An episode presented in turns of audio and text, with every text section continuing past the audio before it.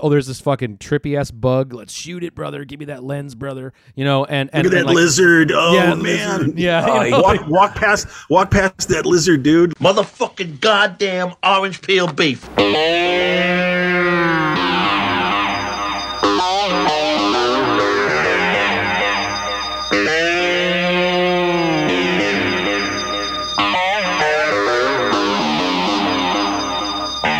All right, everybody. It's time for another one fucking hour. This is uh, Evan Husney, uh, joined, of course, uh, by my co-hosts. To my left, Tom Fitzgerald. Tom. Hey there. And to my right, Mr. Marcus Herring. Marcus. What's up, guys? Not a lot. Uh, it's time for episode 11 of the show, guys. Uh, and this fucking hour is on the 1971 film Masterpiece by uh, Nicolas Roeg, and that is Walkabout. Okay, Walkabout. All right, I'm going to start the clock. You guys ready? Oh boy. This Yep. one's a layup. Yeah. it's gonna go so fast. Okay, here we go. All right, clock started. All right, I'm going to kick it off to you, Tom, to start, um, because I I know from talking to you about this movie a lot over the years that this was a very formative film for you personally. One maybe one of the first movies you ever saw. Indeed. Um, it's one of the first three movies I ever saw. Uh, my mom would take me to this revival theater. Uh, so this is like mid 70s. So these like, you know, 99 cent triple bills would happen. And one of the movies was Walkabout. And I was exactly the same age as uh, the little brother in the film. I, I know it, you know, just consciously I could tell that because he felt like a peer, like, oh, I, I know that dude. Like, I get it, like where his head's at.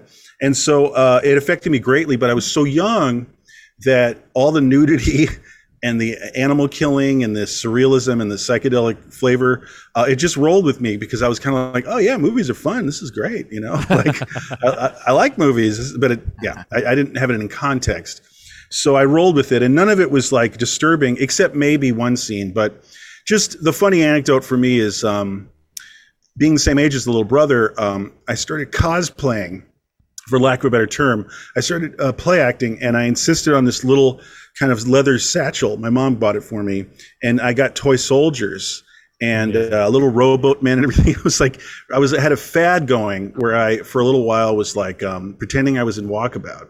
But I was in, but I was in downtown Long Beach, California. Isn't Wow, that weird?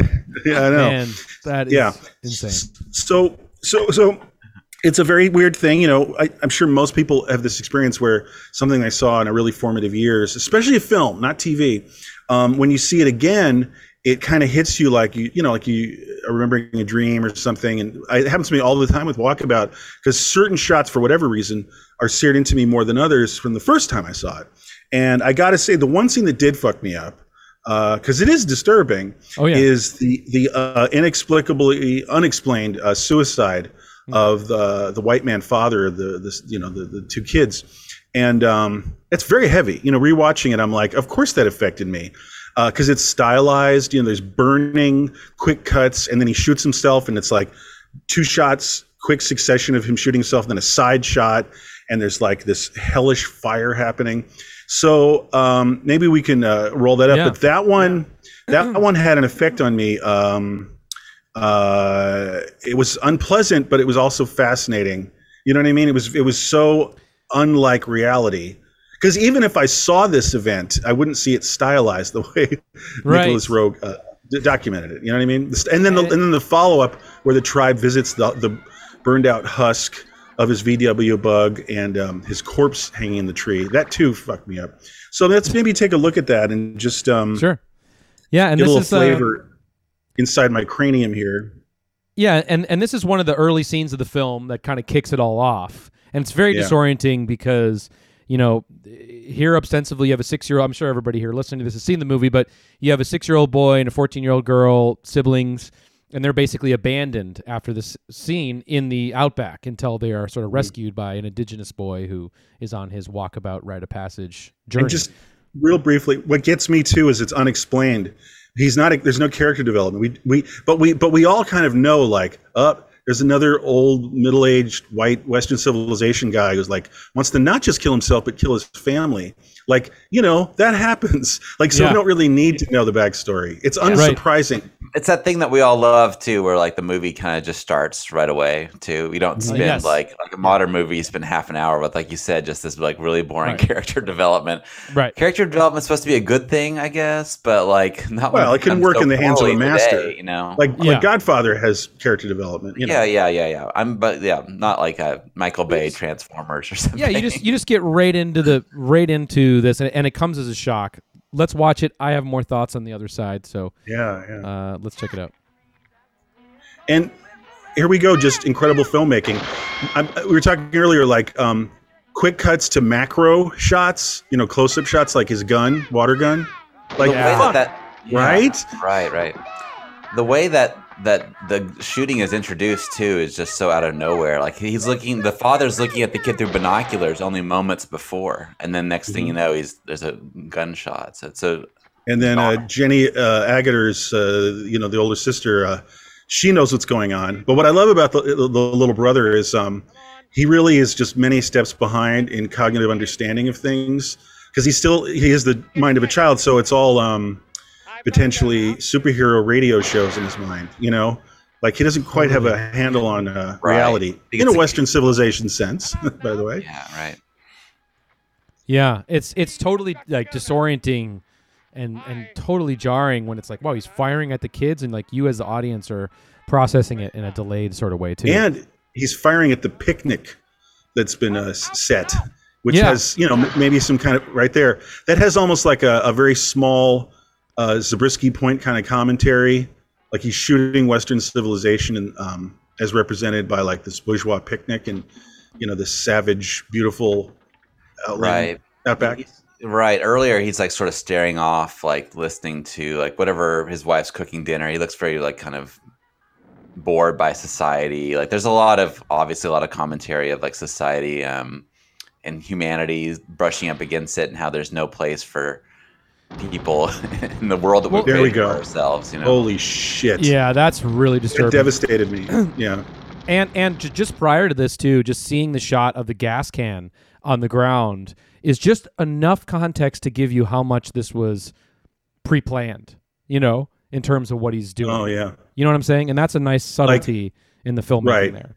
well he brought a gun too Well, you know well, yeah, but but even more, But the next yeah. step to burn the car, you know, is Yeah, like like one, two, three, and you know what? You see this on the news, man. You see this happens. Totally. Like people, men snap, and again, you don't need to know why. You do know why. You know, uh, and it's and it's true. Uh, well, Marcus said something about bookending uh, the film with suicides, but um, it's it looks like a very miserable state of mental illness that he's in, aka you know Western civilization. As Jodorowsky once said, every single human being in Western civilization is mentally ill, yeah, despite degrees. yeah, yeah. It does, Um, yeah. It feels like the the whole movie is sort of it deals with that theme a lot. That there's like um, there's no place for for man in the world that we've created for ourselves, and like Hmm. you just alluded to, like the film is bookended by the suicides and. Uh, spoiler alert! Uh, there's a suicide at the end too, where the beginning is the uh, the modern man committing suicide, Right. You know, in in nature, and then the the end is the sort of like uh, man who lives in nature killing himself like at a civil you know he's at like a farm or basically. So Right. it's almost like a mirror image of it but it's you know and then there's a lot of you know, the, the, the kids are out in nature trying to survive but they don't they don't choose to stay there. They, they try to go back to the town. And and at the end she's like imagining like the uh the bush again. So there's this this constant um feeling throughout the movie that there's no place for people in the world that we've made it's Well, not it- just society it's like we can't go back to nature either yeah. you know It- well, You go it back to the Garden of Eden. Yeah, it, it- right, Right, which is a big yeah theme in the movie. But it's also like you know, it seems like they had a great time, you know, kind of out there in the outback a little bit, you know, and and she's Yeah. looking back on it at the end. I think they had a great time. Uh, but the Well, one thing I, it's- I wanted to say, or, sorry, But she knew. No, you're right. It's just uh, this is all gummed up inside the film, you know. But um, uh, she does. She is a, a force of the West in that she slowly, as they get closer to that road, she starts dressing again. she starts getting into the rules with the, the little brother, you know, instead like, did you have your meal at this time? You know, like the rigidity of Western civilization. Right. And that actually, that's the most heartbreaking part for me in a way, with the epilogue of her heartbreak on her face as she tunes out her boring husband talking about, uh, you know, some some office politics, and because he will be the father in the future and shooting his children and himself, you know. So Right. you know what I mean? Like like Right. this is this is a form of death in that Right. in that um, in that high rise apartment, and Well, it's all quick- heartbreak. Sorry, re- real quick, just going back to the to the dad suicide scene that we just Yeah, yeah. saw. You know, you were talking about like how it's great that there's no real backstory. I mean, there's a, a there's one clue to kind of what was going on a little bit, but it's just a, it's just a thread of a clue, which is um those documents, those papers that he's obsessing over moments before he actually does go through with you know his plan to kill his family. He's like looking at like geology reports you know, is what he's looking at and Yeah. obsessing over. And of course, that foreshadows. I know we got to talk about the weird weather. Oh, like that's like a balloon half an hour right there. Yeah, The yeah, we'll balloons. get there. We'll get there. But so that that's kind of interesting. But here's something even more interesting, which is the source material for Yeah. Walkabout. Tom, that's your cue. Bing, three, two, one. The uh, film tie-in, but it's really just the old 1959 novel that the film is barely based on. Mm-hmm. And yeah, one thing about the book that's really interesting is the book does not have this scene in it. Um, the, I just the knew way that. I figured. Yeah, the way that the adventure kicks off in the book is actually there's a plane crash, and that's the what you know puts the boy and the girl in the outback, uh, you know, sort of uh, on their own, left to their own devices, is because of a plane crash. Right, It's just like But- Lost in the Desert, Dirkie. hundred percent. But this choice to make you know this very dark and disturbing circumstance is actually a stroke of genius because it works so well for the Jenny character because it really gives her this immediate um you know it like thrusts it like thrusts her into having to be um you know this like um, immediate loss of innocence you know because a plane crash is an accident. And then here's something that thrusts her into survival mode. It makes Yeah, the stakes a million times higher you know and and that's just i i, I thought that was cool because I, I don't know exactly what led them to that choice but um i know that Yeah. they didn't want to use what was in the novel because they didn't want it to be like lord of the flies actually that's they didn't want it to be Oh. compared to that you know because that Right, was obviously just you know Same narrative, uh, um, um, right like angle. But uh, no, and also like I don't even think of that. Funny enough, I was just talking about the very end of the film and how she's got melancholy on her face because she's Yeah. uh, wistfully remembering this uh, this moment of Eden with the three of them, uh, nude to the world. You know, like if you don't need to wear clothes, why are you wearing clothes? You know that kind of thing.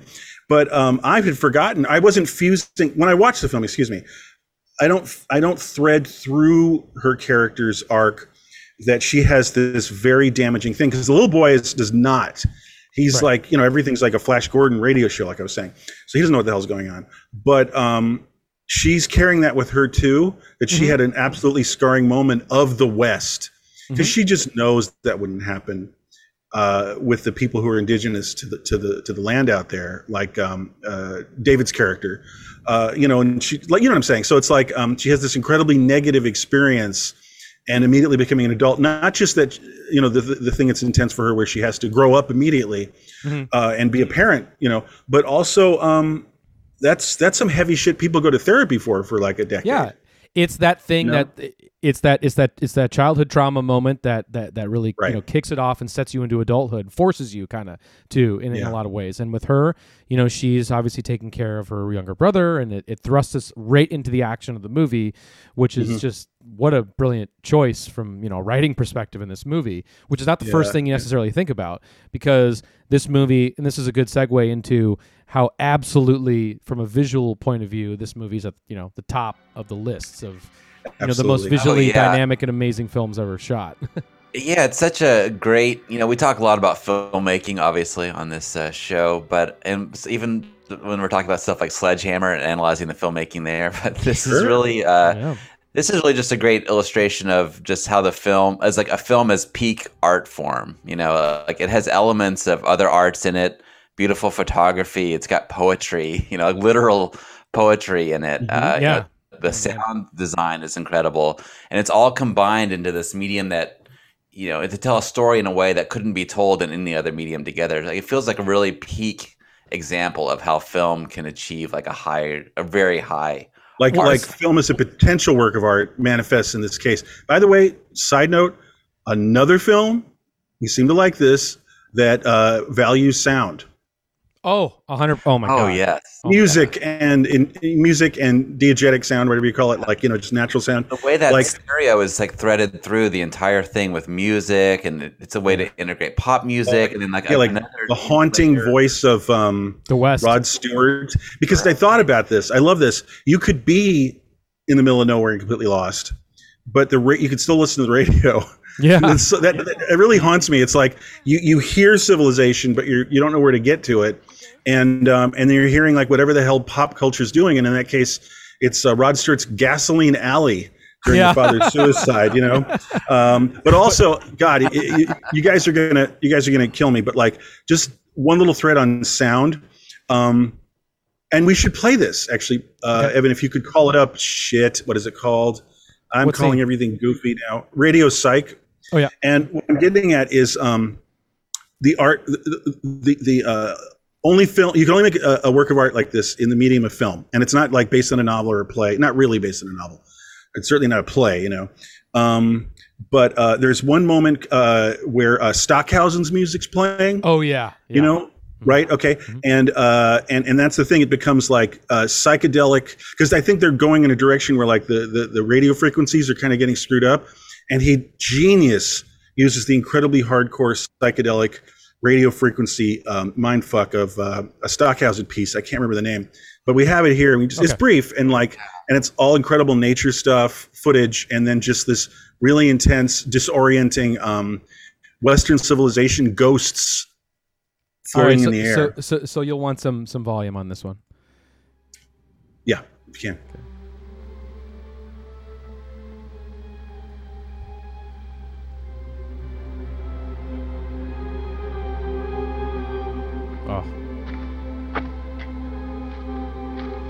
I love that shot too. It's fucking Incredible. There's two incredible feet shots. oh,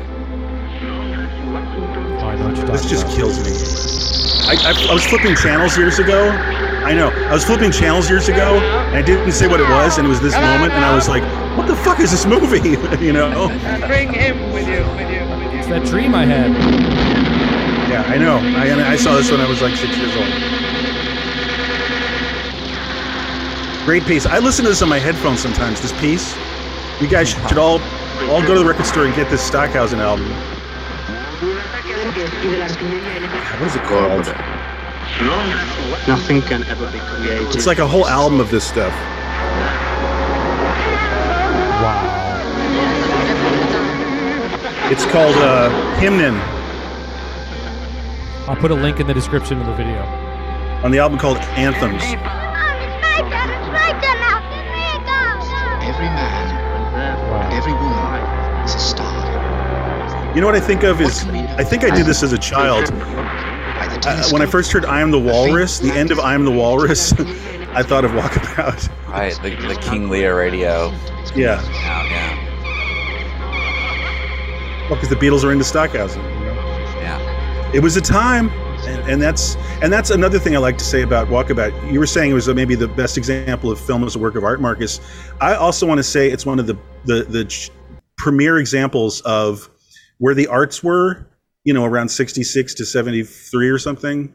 You know what I mean? Like this is one of for, not even just film, but just like it's one of the um, most assured and fully realized uh, examples of um, the new, the new arts. You know what I mean? Hundred percent. Well, y- yeah, and and uh, something I want to talk about just with with that specifically.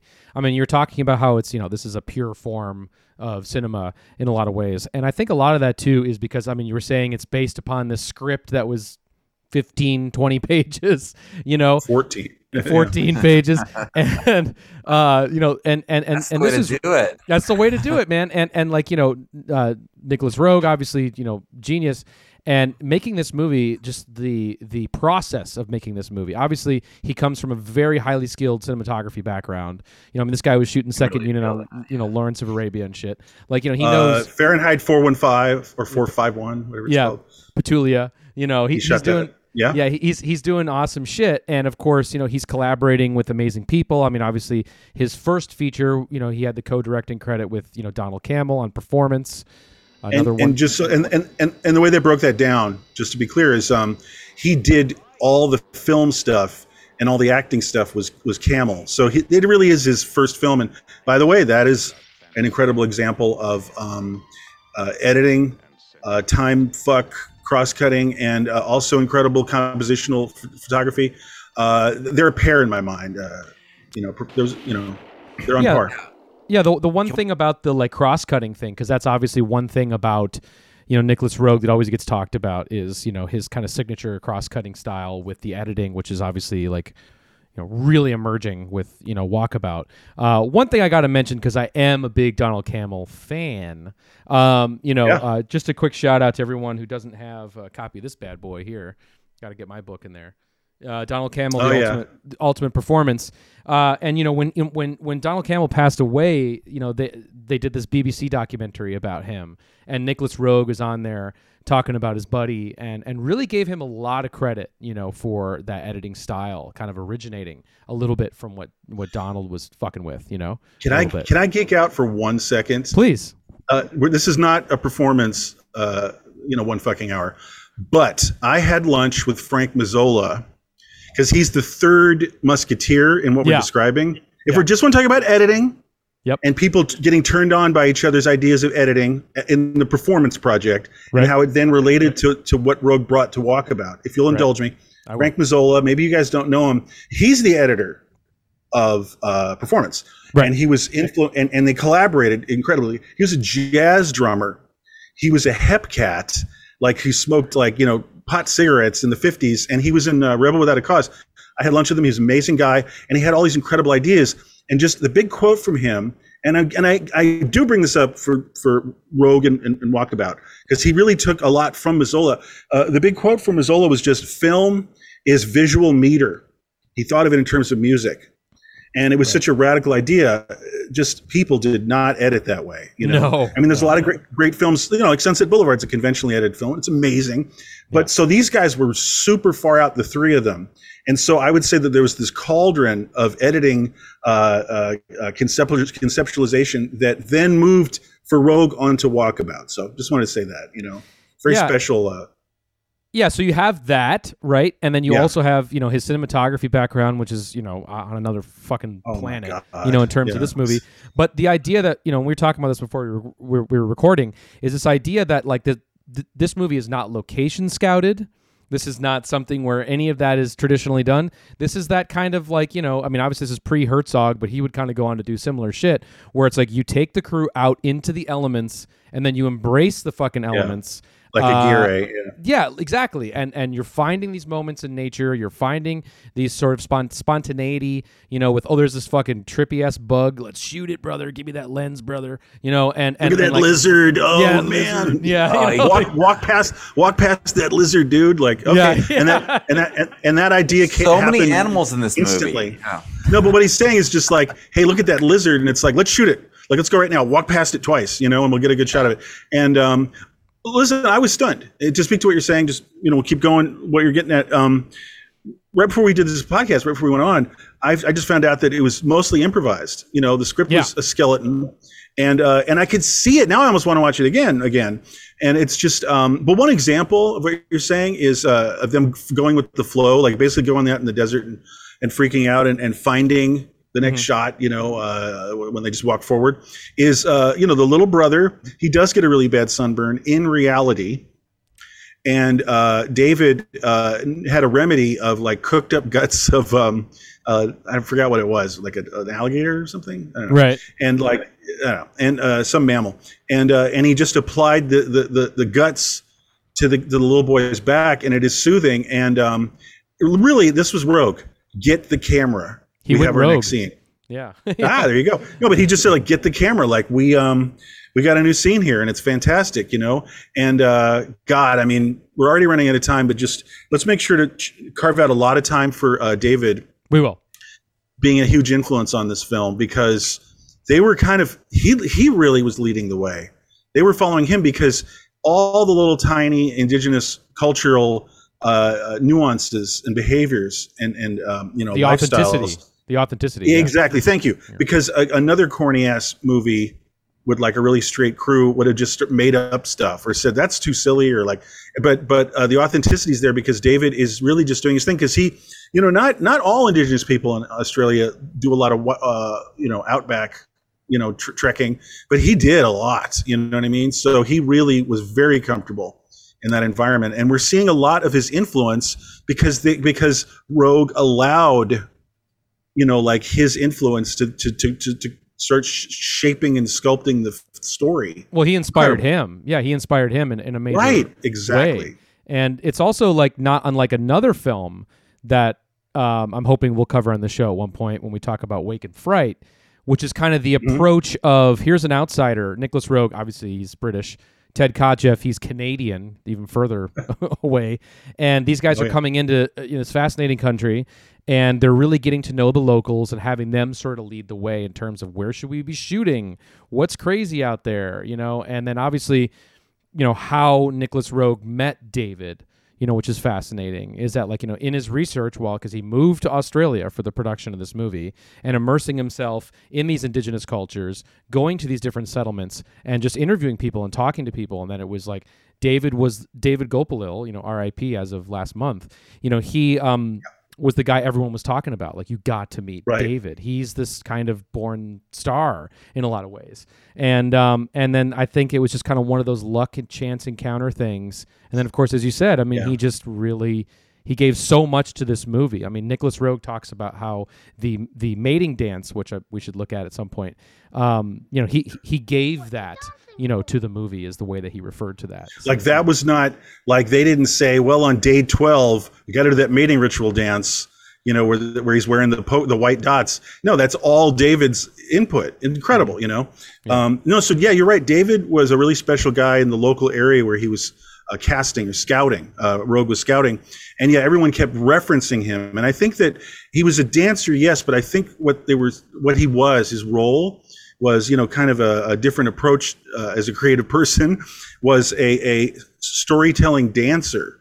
Like Yeah. he would tell these ill stories with dance. You know maybe, may i don't even i don't know. Maybe it didn't even include uh, verbalization but he would tell a story maybe simply through his body movements you know? I wonder if he mostly. did his, I wonder if he did his own makeup and like knew He did. and like the drawings and stuff. You know, of course. Well, so i'm he sure he had did a, those drawings. he had a um well he had a um I think his name was Dick or something. I think he had like a guy that was like his kind of handler on set who was also from the settlement that he came from. his buddy And his Yeah. buddy. And he and his buddy did all the makeup.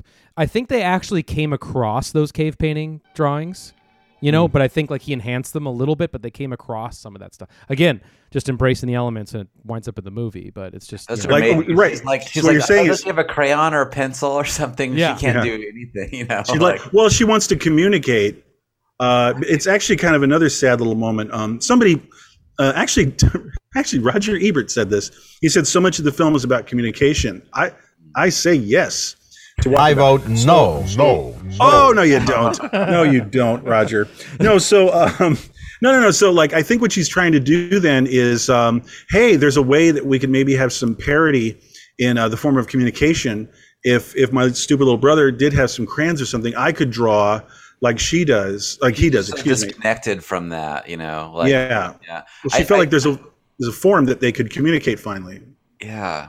Yeah, but she's she's unable to. Yeah, she's unable to to go back there. That's another place for you're. Well, that's later. I'm I'm saying in the in the narrative of the film, then No, I know. I'm saying, but she can't draw like in the sand or like take pick up a rock or something. She needs a pencil to be able to do it. You know what I mean? She needs That's that true. technology. she's older and the codification of Western civilization is more there because There's a lot of that parallels because like you know he cooks a lot in the film, just throwing like a, a, an animal on the fire with no stick or anything, you know, directly on the fire.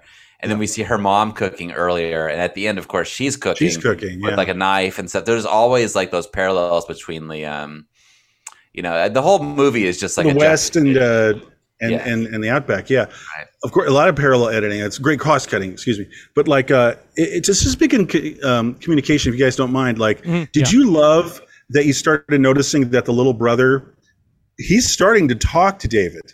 you know, Yes, she said, and she's like, translate for me. yeah, yeah. like she's like, uh, ask him when you know when when we're going to find the road. You know, and she's like, okay, hold on, and and and David's uh, just like, uh, oh, you know, and he's like, okay, tomorrow.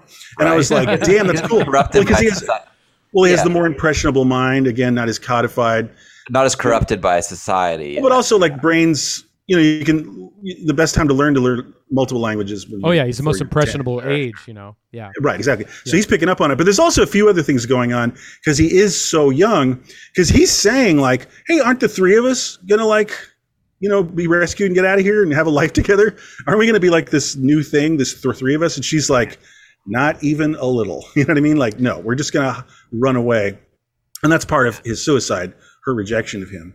Let's talk Um, about that. Should we show that? But he, yeah, Should we? Should we? Should we just like maybe? Um, I feel like we kind of touched on on the mating dance. I'm sure we'll we'll cut to that here and there, but let's um let's get to to just go to obviously suicide. yeah let, let, yeah let, let's just go to like course. one of the the more harrowing scenes in the whole Yeah. film That's true. uh, which is the ultimate breakdown of that communication that Ebert is sort of saying is um you know when obviously you know uh, Luke the little boy you know Nicolas Roeg's son we didn't mention but um you know is trying to offer him fruit and then he doesn't even realize that he's he's no longer with us so Can I mention one other thing? sure uh, well, here we are. You know, so yeah, here's the shot. He's kind of hung himself from a tree. But um, one thing I noticed recently was um, she gets surly with him when she asks him for water, and sort of treats him like a servant. And uh, he he kind of gives her a side eye, like because she's like, yeah, yeah, I want water, and he's like, yeah, yeah, water. Like, and he, and he looks at her like a double take, like, oh man, she's changed. Like she's she's slowly leaving, as we referred to before. She's slowly leaving the Eden of the water pool. I think those are called billabongs, by the way, the water pool they were in. Um, and uh, but she really gets kind of bitchy um, when she's like, she just kind of keeps saying like water. Yeah, yeah, yeah. I want water. Well, And that, he- he part gets- right he- there too is incredible. Too. She's like, uh, she's like telling. She goes back to Miss Manners. You know, there's that like radio program that's playing like at the beginning, and we hear another part that's like talking about like how to set your table and how the table Yeah. manners basically. And then he's he's dead there, and she tells the little brother like, "Oh, you shouldn't eat your breakfast standing up." You know, I she's like, know. She's totally. I mean, just to put it there at that moment where the friend is dead, and she's like, uh, she's back to society, to this totally, to one of the most worthless, most meaningless bits of like custom in society that there is, is like setting the table properly. especially Australian table manners. I mean, ugh, yeah let's uh I'm kidding. No, let's, uh, just silly. actually just to play this for a second because we can Yeah, talk do over it. Because This is we- we- incredible. He, he so here is an exhibition of his dancing, and in the narrative of the film, he uh, comes upon her, uh, and she's actually uh, topless at least. Uh, this is after she puts her shirt back on because she's kind of mortified by, um, you know, a possible sexual encounter with him. Because when they're in Eden and they're naked and everything, it's uh, there's a little hint of it earlier in the film when uh, they're both kind of checking each other out, but um, uh, when it gets down to like the, the, the- the reality of possibly cohabitating with him you know she really uh, hides and slams the door. And he and by the way he does this all day and all night his mating Yeah. ritual until he's exhausted. He's there he's still there like the, uh, the you know little boys like uh, is he gonna dance at night? You know? And um, this is another sad moment you know what i mean? And it's really heartbreaking and he's such an incredible actor and performer because so much of acting is just your face and dude knows what he's doing in carrying emotions with his face am i right? You know? Oh my god. Well, the one thing you were saying earlier, I wanted to touch on too, was the the, the storytelling with the dance, um, because you know, in Right. in in his culture, you know, a huge part of it is the is the Dreamtime stories, which is something Yes. that you know David Gulpilil would be, you know, was would always you know talk about and and um, you know, and, and it was a huge part of his identity. It was this idea that, you know, his culture, there is no kind of past, present, and future. It is all one that kind of, you know, relays in this in this dream time. You know, um, I mean, which is perfect s- for Roeg. Yes, you know the like- subject of time displacement. You know He's like- everything from um well you know what's funny just uh, getting, getting back to Roeg I mean, this is ridiculous that we're only doing this for an hour but like Roeg um there's a great hint actually it's kind of funny because almost within his filmography there's a time displacement because there's a moment in walkabout that that feels like it could have been in um the man who fell to earth which is where the, the little boy is seeing um, the ghosts and faint specters of um, pioneers, you know, like English pioneers on uh, camel, I think, and they're just kind of like they're you know they're opaque and ghosted out. well, that's in Walkabout. You mean right? You're talking about? That's what I'm saying. That's Yeah. in Walkabout. Yeah. But then also David Bowie is seeing um, visions of the Wild West Right. in um, in Manfield Earth. So it's just it's just it, it, it's very trippy because it's almost becoming like like um like a pan filmic, you know, this Yeah. this time displacement, you know, and of course, don't look now, obviously, you know, Of course. and so uh, and so yeah, just uh, him playing with time. Uh, it's it's it's a real sweet spot for him. It's a perfect place, and um, I see what you're saying. You're saying like it's like Nicolas Roeg didn't make you know nine films or whatever. He made like one film and it's all connected. I don't know about that. It's just like well, uh, I know you're being, you're joking, but like you're saying it's well, almost- I just mean like um, I, I just had that buzz when I saw the moment in Walkabout because I flashed on a different film. you know what I mean? Like, and I thought if you, you could cut them in, and then other stuff's going on. Like, it just what happens to your head when you watch a, a filmmaker like this. Like, and then I was starting to think the Wild West, or for sorry, the British Empire, the Wild West is Australia, and you know there is a Wild West in. Um, Right. Right. yeah, in uh, Man of Filled Earth, and just there's there's there's themes. You know, he has themes that keep playing through. Um, but again, it's just uh, Can I? Can the I? uh, power of yeah, his can I- filmmaking uh, makes that work. Because I think another filmmaker, this would all be uh, a kind of a pain in the ass, frankly. you know, like Mm-hmm. Totally. Zabriskie Point or something, which I love. Oh yeah, of course. Uh, just to put a bow on that on that scene with um, David, you know, and the dance, and then going to his suicide. Uh, one little stark difference too from the actual book is I thought was interesting to mention. Um, and again, just this is how they're kind of coming up with this movie as they're going. But um, the ending of the actual book is that the is that the boy and the girl give the David character, you know, ostensibly a like illness because he's unvaccinated, you know, or something. And that's what. So then he kind of there's a, there's more of a slow death, like he knows he's gonna die.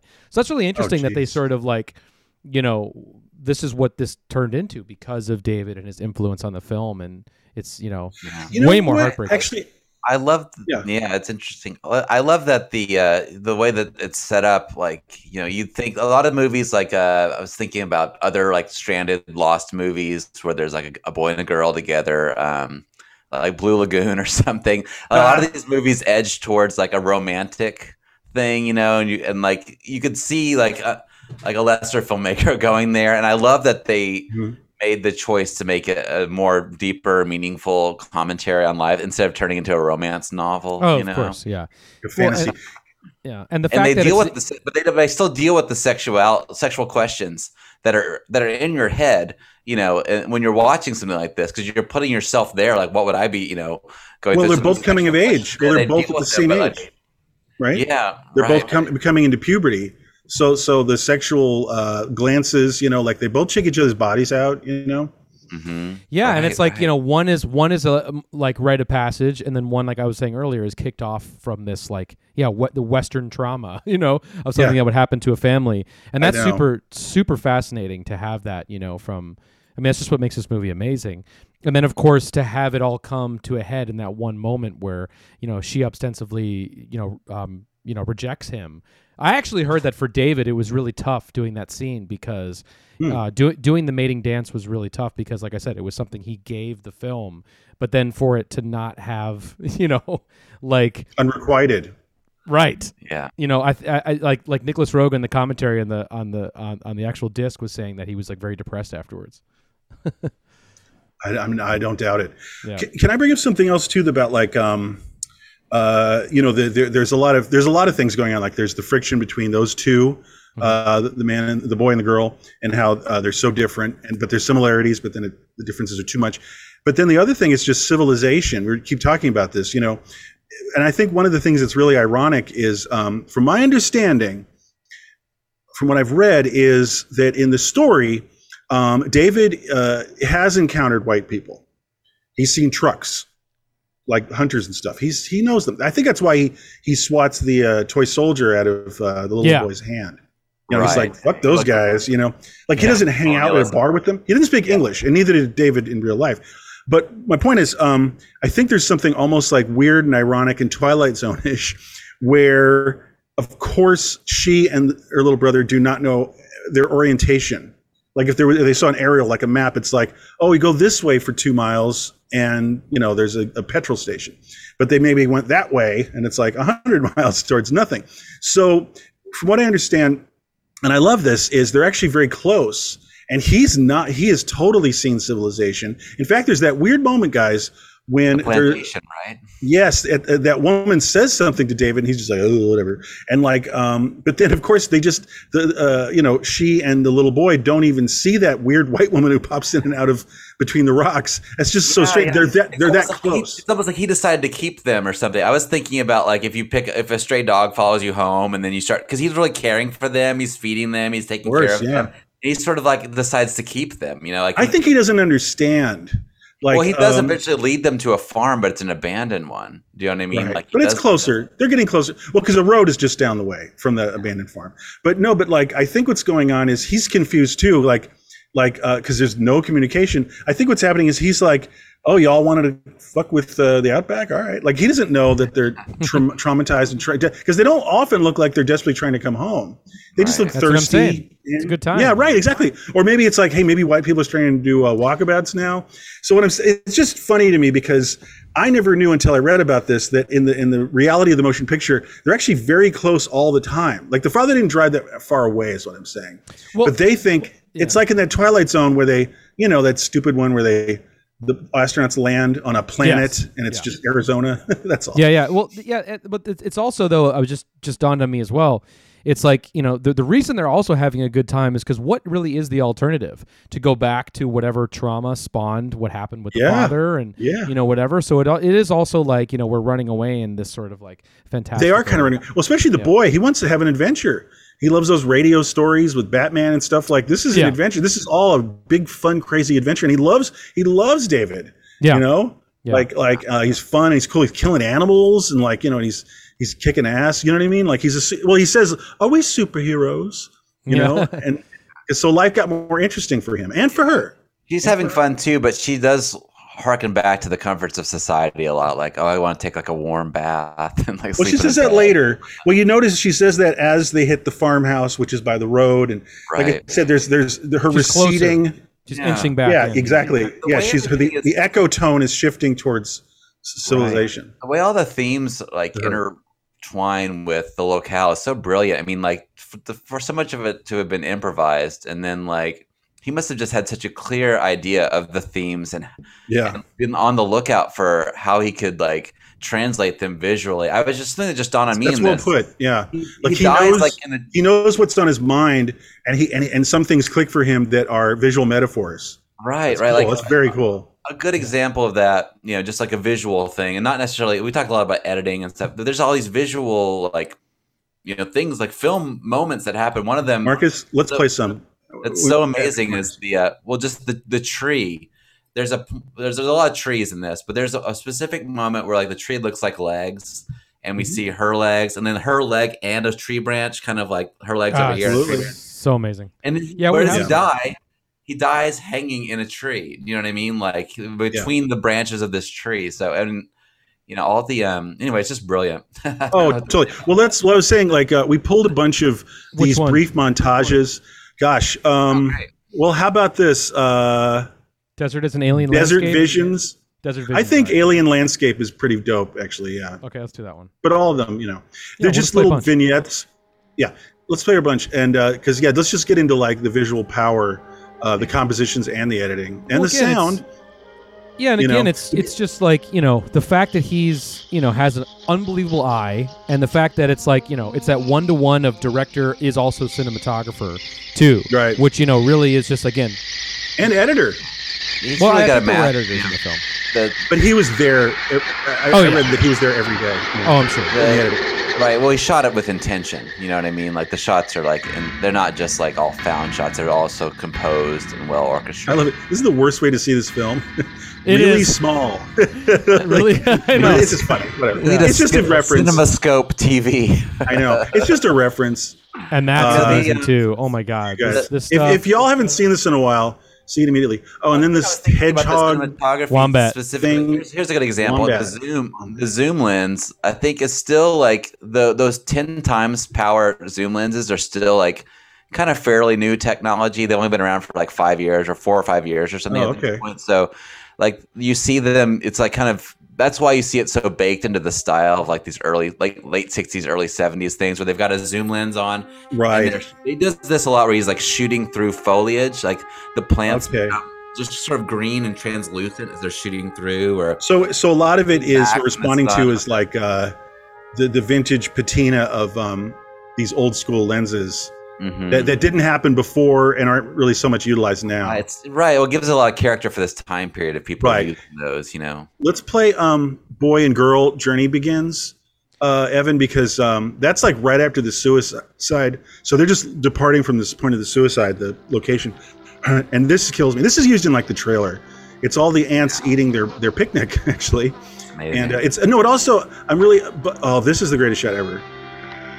Yes. zooming in on the lizard as they walk by. But There's then lots of- also in the macro photography, like I was saying before, that's probably pretty cutting edge lenses to the macro photography that you see so There's a great at the she's laying out the picnic in the very beginning, and right before her dad kills herself, and there's an ant crawling on like the tablecloth, and she This- straightens it off with her finger. You know, That is yeah, I know what you mean. Yeah. microcosmos. Oh yeah. And by the way, and then there's the music. There's the incredible John Barry score with that haunting, heartbreaking theme called "Back to Nature."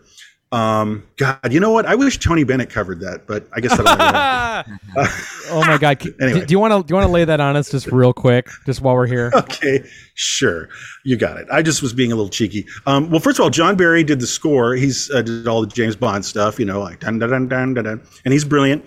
And the score is amazing. And there's one song. It's it's the main motif of the film. Uh, you know, the the score. Uh, it's called Back to Nature, and it's this beautiful, gorgeous thing. It's the last piece heard when you see her face looking melancholy the, at the end. Um, and for some reason, someone in the production of the film decided to uh, get uh, Tony Bennett, the the Rat Pack crooner we all know and love, uh, to to sing, have a sung version with lyrics of the song "Back to Nature." Now it was going to be in the film, probably the end credits, you know, like like, uh, and it's just what you think it is. Um, the first line is, uh, you know what? Let's save that. And we'll play that for the folks, maybe. Um, but yeah. uh, it's very strange. It What do you didn't wind think up in the film. Better heads, better heads prevailed, as they say. Um, but I kind of find it, um, as a huge fan of Walkabout, I think that's an essential 45 for you guys to dig up. Tony Bennett's Walkabout uh, vocal. is so weird. I know. If only we could Yeah. talk to him.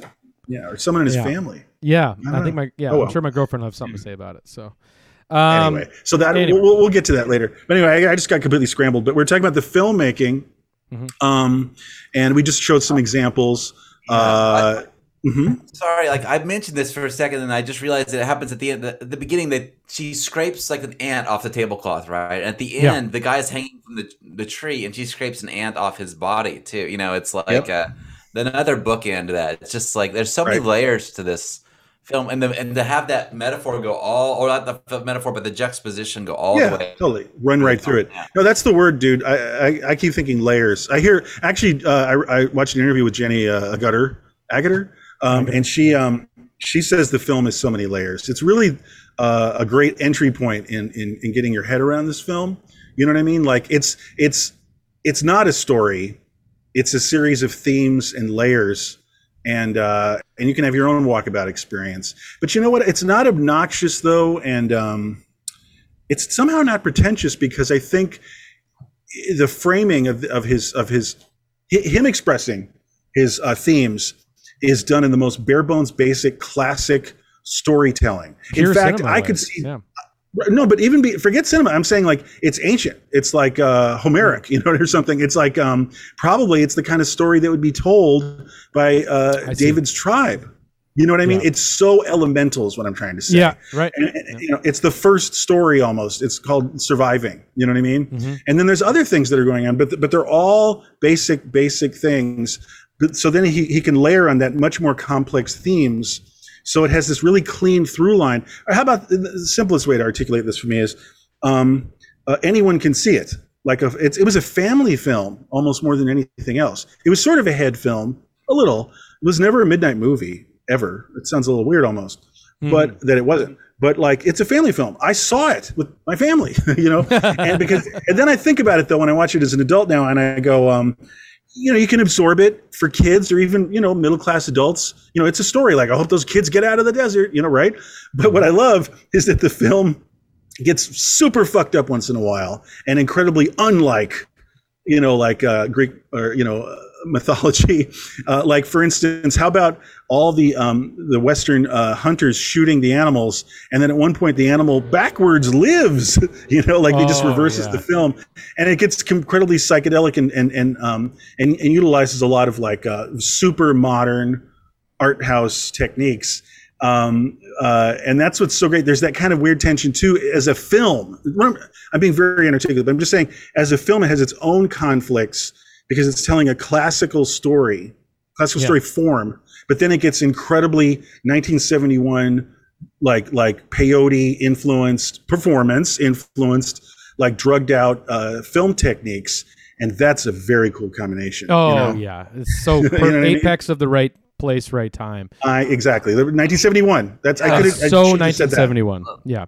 Let me, Um, throw, let me throw another theme in there that's incredible too. It's like the um, you know I think like British colonialism and the industrial age like really just ravaged like the British like personality and mind. Like you know like they they lost people moved around and moved all over the place and the colonialism the British colonialism was so evil and awful that it really it stripped away a lot of the history of like the British people. Like they lost touch with like their their own folk history.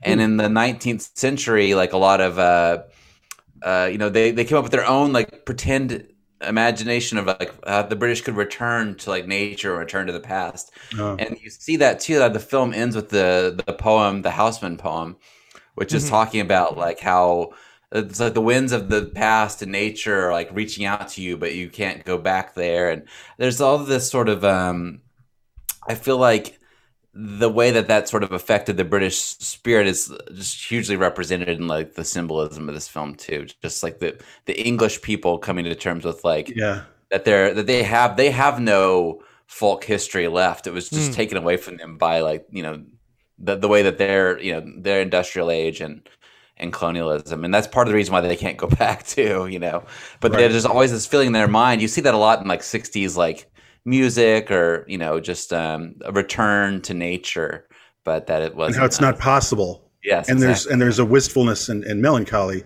And it's and and the and again incredible filmmaking uh, that's all said in her facial expression looking at her dumbass husband talking about like jerry you know down in accounts you know like Yeah. like like i love i love any movie where the dullard is slowly turned down tuned out. Yeah. you know like uh, so then i said to him it's like well listen it's is it your account or mine uh, and then the music the, the gorgeous music swells and her incredible face And we're naked again. that's Yeah.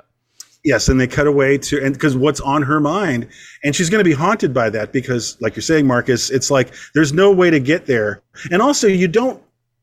If you get there, it's going to be fleeting because she is bourgeois and she's not going to really want to do that. You know what I mean? Uh, so that so she's got her own a barrier within herself, but then also it's just not done. She probably has family now. She's married, you know, and so she's got all these hangups and constrictions, and she also doesn't really want to go there to live her life that way um, because she um, she was she's in idealizi- uh, uh, idealizing um, what was a brief moment like what was it like a couple weeks or something if they live like that? You know what i'm saying? And it's A also what she's yeah. and what she's longing for is very 60s some people have mentioned this too that it's an incredibly 70s film. You know like what's woodstock right? They're they're waking up in the morning in the mud or whatever and like or going bathing in the in the pond or whatever the hell's going on. And you know you're barefoot you know and uh, you're playing bongos and like that her well really but that her idealization is really a typical late 60s idealization of getting back Uh, Yeah. What is what is it? What is that? What's that like? Back to the farm or whatever the fucking that song is. You know. Uh, Right. You know, it's it's it's Turning it's him uh, into Woodstock, right? Yeah. exactly yeah. It was it was in the zeitgeist very much so. Gentlemen, Yes. I, I, I got to cut in here because we are now sub seven minutes on this one fucking hour, which is crazy. Okay. Evan's cutting in. Seven minutes, Sub seven, seven, minutes. minutes. and counting. Here we go. Well, where I got- are we? I We got, have two, any I got oh, two well, things. I got two things I got to get in. That's what also, I'm stopping. we're so stupid. We keep talking about the ending. We could show the ending. All right, we, have it. will. Evan's Uh, gotta get. Evan's got some dying requests. We've got six minutes. Okay, let's let's do the ending because you, you just talked about it. Then you got to let me have two things at the end, Tom. It's how this works. Okay, here we go. All go. yours, brother. Uh, all right, so here's the ending. Boom, boom, boom. So there's the the flat. Oh, And by the way, uh, Marcus, Power. Marcus, no, no, Marcus, more parallels because you see that in the very beginning, that same shot, and it's her mother cooking. So it's that it's that dread that you know rat cage of like the cycle of like now I'm going to do my mother's life, and now here's my father who's going to become miserable and kill himself and kill our children. You know, so she's literally the same place. Yeah, it's the same brutal. shot. It's the same shot. I just watched it, and there's her face looking away, longing. And I didn't cut to the nudity. Sorry, we're in a weirdly puritanical time. Did you? oh, right. You know, right. you can't even show walkabout for a second. But um, but there they are. You know, and the music's so gorgeous. Uh, I really, you know what? But like, I almost can't listen to the song sometimes. It's too beautiful for me. You know, and I do think of this movie. Look at her face; she's gone. Got makeup. Well, he, he does notice, like, uh, Earth to Jenny. I'm just being stupid. Still, look, this is my, this is my how my own wife looks at me. Actually, I think. Really? Also- and you're going It's on. hard to watch. Oh God, this where they do the brick walls. We got to talk about the brick walls. Like, Yeah. Oh yeah, yeah, yeah. yeah. Well, uh, Evan, I have that too. I have I have the opening of the film, Evan, which is incredible.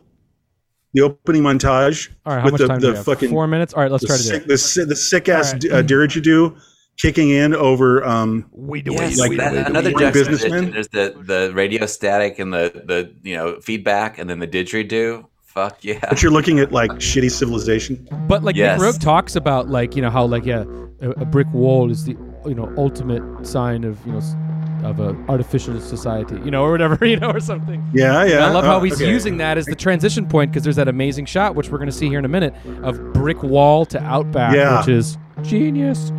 Yeah. Yeah. I love it's like uh like it's um stylized. It's like uh Yeah. like the reveal when you go on the other side of the brick wall is uh, the outback. You know. Yeah. Um, which is like it's kind of a holy mountainish kind of thing, sort that of. part's really grabby too, because you're like, what are they doing? You know, it really makes you fills you with curiosity when they're doing those breathing exercises. Right.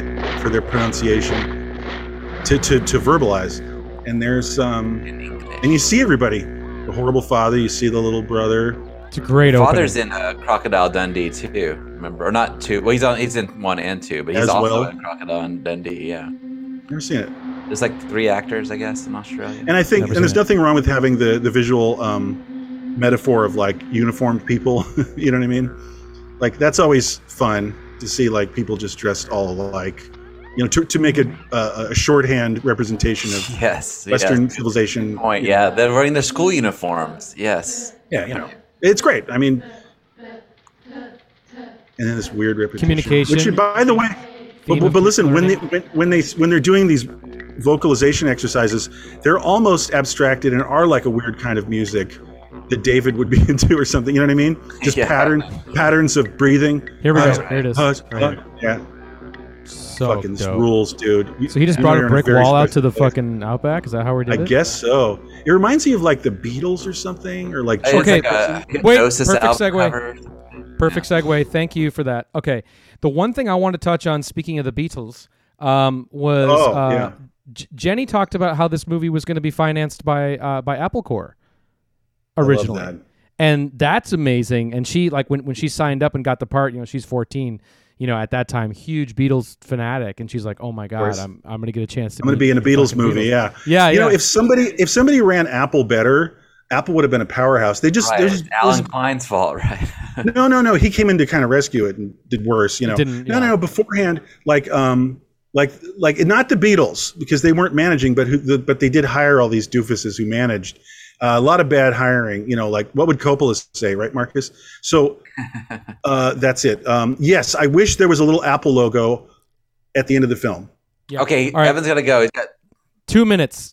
Two minutes for one thing to get in because you guys all want to get it in. We never talked about the fucking geo- the, the geologists with the we- we- with the weather balloon. So Tom, Yes. okay, we got to get it for in. Yeah, okay. Well, so kidding. what the fuck? I actually have nothing to say. well, it, it becomes, you know, it's it feels like it's a, a bad movie inside this incredible movie. Like like there's all these kind of corny like uh, machismo Italian workers and stuff. Like um, you know what I mean? And and it's edited differently, and it just has it has a nervous, jittery grotesquerie of like uh, Western civilization. You know. Like it, it's uh, and it happens a couple times, like that gross scene where they're um making the trinkets in mass. That's interesting because I was going to ask if there's that? any flaws with the movie, but I guess that would be it, right? Is the the I weather don't think it's a flaw. I don't think it's, It's a flaw. just- it's just- it's just it is definitely a head scratcher. I think a little bit because there is there is like some comedy to the scene because we see this like you know the like the balloon's going away and then you know we're looking up you know we're looking into her you know dress and you know, whatever. the- Yeah.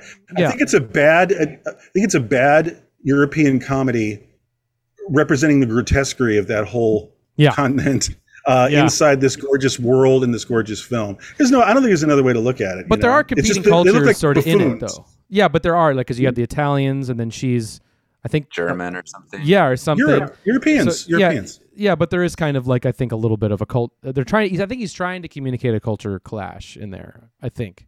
That's yes. Yeah. There's that too. So yeah, for he sure. is. You know, he's trying to put that in there, which is just a bizarre scene. Um, but man, yeah, And I walkabout. it. It's still filmed great. It's filmed as great as anything else, though, It is and edited. You know, And but guys, awesome. twenty seconds. Walkabout.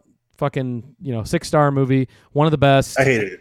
Uh, this hour went I'm by kidding. fucking fast. Holy I know. shit. I want a pill. I want a pill where you become six years old and can watch movies, and it wears off in two hours. Six That's out a of five. special thing. Six That would out be- of five. Amazing. Yeah. Uh, all right, guys, that was one fucking hour on. Uh, But I can't go back to that theater again. That's the thing. It's Yeah, all about, so- it's all related. I can't go back to that movie theater as a six year old. So you- so I'm just you'd gonna be like- wistfully. A six-year-old watching it on Blu-ray, I guess. Okay, all right. Um, so All your uh, favorite movie theaters will close. I've learned, you know, that's the one thing I've learned in life. Oh yeah. all Actually, right, that one's every- still open. Ironically, in Long Beach, the art theater. Good. all right, everybody. That was one fucking hour on Walkabout. Uh, thanks for uh, Hey, listening to listening. And you know what? Are we going to lay on the good people out there uh, in the internet uh, what our next choice is? Oh, I was about to get to it. this was this was made while we were all on a peyote trek at the top of a mountain. We just did some alpining, and we all three of us said at the same time, the next movie has got to be. Magnolia. Oh no, we're doing it. Oh Uh, god. so well, here, here's the here's yeah here's the re- hard left turn here, hard right turn. oh. Yeah, I know, I know. So here's the thing. I just saw fucking. we are doing it. What's it? Licorice Sunday, licorice pizza. I saw it last Pizza. night. Uh, another one of a one of those PTA endurance tests for me. Texted us right away. You can't Oh. stop talking about it. that's your that's One your of the- blurb. Yeah, I can't stop talking about it. That was some Guantanamo Bay shit. Let me tell you. All right, so Wow. um, Okay. we're gonna be. Uh, well, I think that's maybe a little unfair because in, Inherent Vice is that. This was Dude, a notch above I saw the premiere. of that. Uh, but anyway, it, it inspired the choice. It, it inspired the choice for us to look back at old Magnolia for our next episode. So I think that'll be. PTA's over. Yeah. Uh, yeah, No yeah, bueno. dude. Yeah. I'm finally starting to prefer the other Paul Anderson films. I think. Yeah. Hello. Right. Yeah. yeah. Uh, but anyway. Yeah. Well, so we're, next. we're, we're loaded for bear on this one. oh, It's not going to be next- pretty. It's not going to be pretty. Yeah. Uh, you know, definitely do not wear your cardigan. We should all wear cardigans next week, maybe, uh, for that one. Scarves. Well, I was going to wear a ponytail and, uh, you know, like a power tee, you know, okay. fitted, you know. All right. So next week, everybody, it's one fucking hour on Magnolia. No, no, no, That's- no, Evan. We have to all sing uh, "Save Me" or whatever that song is together, Oh, Jesus like in our different cubicles here. Okay. You know, right? All right, woof. Okay, so next week, one fucking hour on uh, Magnolia. We're actually doing it. I can't believe it. Uh, and uh, From the sublime to the ridiculous. Magnolia. To Magnolia. Here we go. But everybody, uh, we before we say goodbye, we have to mention. Stay tuned now for your very special moment of Zen. Okay, everybody. Good night. Have a great rest of your week, and we will see you soon. Bye bye. Thanks. Walk about, and as you wander on, reflect and ponder on. Motherfucking goddamn orange peel beef.